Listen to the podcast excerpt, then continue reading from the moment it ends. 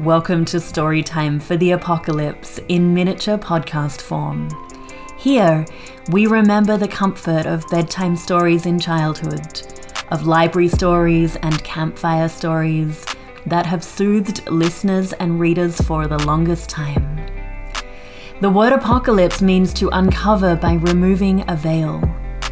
That can mean readings about discovery, revelation, transformation, or things exploding, worlds ending, and sharks caught up in out of control tornadoes. There's room for all of that here. In life's endless complexity, storytime is a brief rest in the safety and the impetus that beautiful words provide. This show is created on Tongva land. We're about to listen to eternal student Alicia Zaklan, who read at Storytime in May of 2020. Alicia is a self proclaimed people lover and logic nerd who has carved out a global career in technology consulting whilst nurturing her deep love of education, books, and reading. She's drawn to complexity like it's a magnet, and her commitment to problem solving, learning, and teaching has fueled more than a decade of high challenge projects and successes. Alicia is with us from Las Vegas and is reading from one of her many favorite books. Thank you, Tilly. I appreciate it.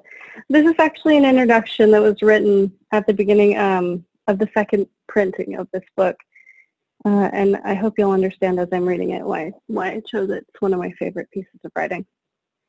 It is 13 years since I finished writing this book.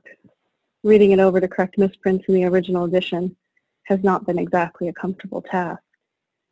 The memory of the novel I wanted to write has not faded enough yet to make it easy to read the novel I did write. The memory of the spring of 1919 has not faded enough. Any spring is a time of overturn. But then Lenin was alive. The Seattle general strike had seen the beginning of the flood instead of the beginning of the ebb. Americans in Paris were groggy with theater and painting and music. Picasso was to rebuild the eye. Stravinsky was cramming the Russian steppes into our ears. Currents of energy seemed breaking out everywhere as young guys climbed out of their uniforms. Imperial America was all shiny with the new idea of Ritz. In every direction, the countries of the world stretched out starving and angry, ready for anything turbulent and new. Whenever you went to the movies, you saw Charlie Chaplin. The memory of the spring of 1919 has not faded enough yet to make the spring of 1932 any easier. It wasn't that today was any finer than it is now. It's perhaps that tomorrow seemed vaster.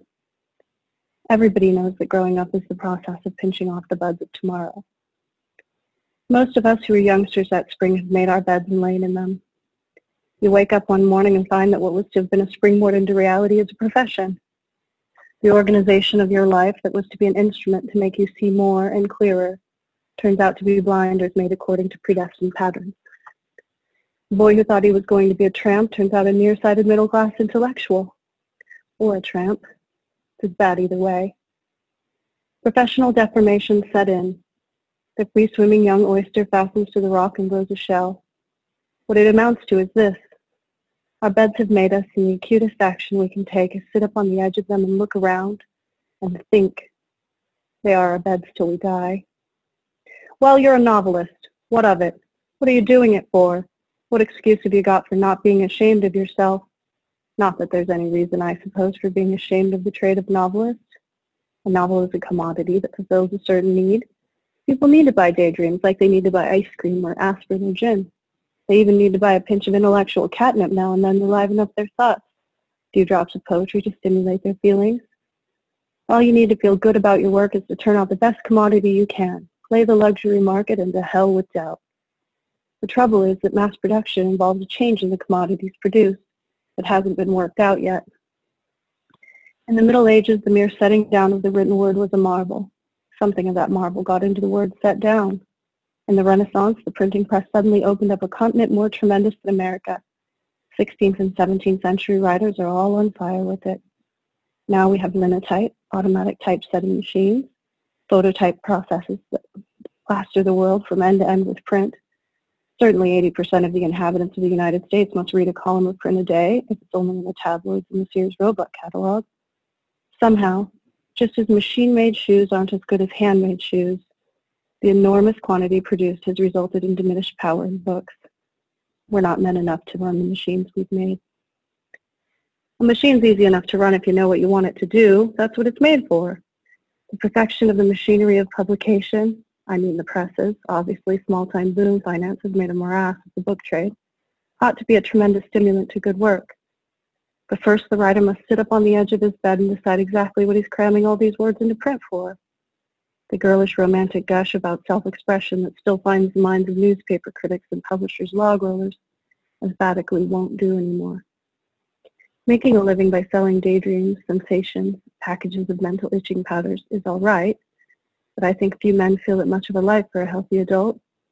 You can make money by it, sure, but even without the collapse of capitalism, profit tends to be a worn-out motive, tending more and more to strangle on its own power and complexity. No producer, even the producer of the shoddiest 5 and 10 cent store goods can do much about money anymore. The man who wants to play with the power of money has to go after it straight, without any other interest. Writing for money is as silly as writing for, silly as writing for self-expression. The 19th century brought us up to believe in the dollar as an absolute, like the law of gravitation. History has riddled money value with a relativity more scary than Einstein's. The pulp writer of today writes for a meal ticket, not for money. What do you write for then? To convince people of something? That's preaching. It's part of the business of everybody who deals with words. Not to admit that is to play with a gun and then blubber that you didn't know it was loaded. But outside of preaching, I think there is such a thing as straight writing. A cabinet maker enjoys cutting a dovetail because he's a cabinet maker. Every type of work has its own vigor inherent in it. The mind of generation is its speech. A writer makes aspects of that speech enduring by putting them in print. He whittles at the words and phrases of today and makes of them forms to set the mind of tomorrow's generation. That's history. A writer who writes straight is the architect of history. What I'm trying to get out is the difference in kind between the works of James Joyce, say, and that of any current dispenser of daydreams. It's not that Joyce produces for the highbrow and the other for the lowbrow trade. It's that Joyce is working with speech straight, and so dominating the machine of production, while the daydream artist is merely feeding the machine, like a girl in a sausage factory shoving hunks of meat into the hopper. Whoever can run the machine runs it for all of us. Working with speech straight is vigorous, absorbing, devastating, hopeless work, work that no man need be ashamed of. Your answer that Joyce is esoteric, only read by a few literary snobs, a luxury product like limited editions, without influence on the mass of ordinary newspaper readers. Well, give him time. The power of writing is more likely to be exercised vertically through a century than horizontally over a year's sales. I don't mean either that Joyce is the only straight writer of our time, or that the influence of his powerful work hasn't already spread, diluted through other writers, into many a printed page of which the author never heard of Ulysses. None of this would need saying if we didn't happen to belong to a country in an epoch of peculiar confusion, when the average man's susceptibility to print has burst inflamed by the misty sentimentality of school and college English teachers who substitute good modern books for the classics, and then atrophied by the bawling of publishers' barkers over every new piece of rubbish dished up between boards. We write today for the first American generation not brought up on the Bible, and nothing as yet has taken its place as a literary discipline. These years of confusion, when everything has to be relabeled and catchwords lose their meaning from week to week, may be the reader's poison, but they are the writer's meat. Today, though the future may not seem so gaily colored or full of changing hopes as it was 13 years ago when I quit work on this novel, it should have been worked over so much more. We can at least meet events with our minds clear of some of the romantic garbage that kept us from doing clear work then. Those of us who have lived through have seen these years strip the bunting of the great illusions of our time. We must deal with the raw structure of history now. We must deal with it quick before it stamps us out.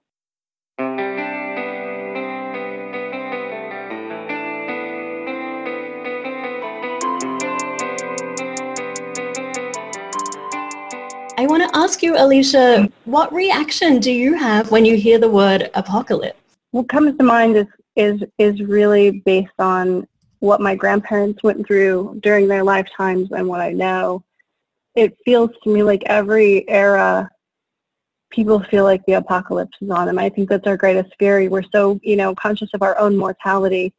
And the reason I chose to read the piece that I read is because when I read it, um, it was right after my grandfather had died. My, my grandparents had finally started to speak about the war.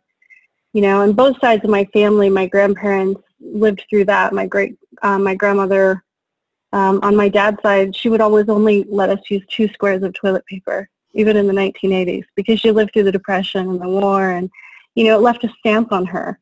Um, and I was very aware of what a stamp it left on them. But on my maternal, maternal grandparents, they never spoke of the war until my grandfather was chronically ill, and I asked him to tell me about it. And when they told me those things, I thought to myself, I I felt like such a jerk for ever complaining about anything, frankly. And then I thought this will be perspective as I go through the rest of my life. And the first time I read this introduction by Dos Passos, I thought exactly the same thing. Imagine being at that moment, surviving World War One, post the Great Depression, not even knowing that World War II looms upon you, you know. Um, the apocalyptic sense that we have right now dims in comparison to all of those major events when I think about it. You know, imagine the bubonic plague to the uneducated masses or or whatever. And so what comes to mind is um, is that everybody in their uh, almost everybody, I believe, you know, has felt this way at some point in their life through every era and epoch of history. If they were had a concept of apocalypse, they they felt like that and that brings me some kind of hope. You know, other generations survived and thrived and grew, and time is measured in, in a much longer and, and by a much longer stick than, than our lives. And so that's that's how I feel about it, and that's what I'm trying to hold on to now. Alicia, thank you. And you've totally encapsulated the mission of this Storytime event, which is to find the threads of hope in what can be and what is an incredibly challenging time for our world. So thank you.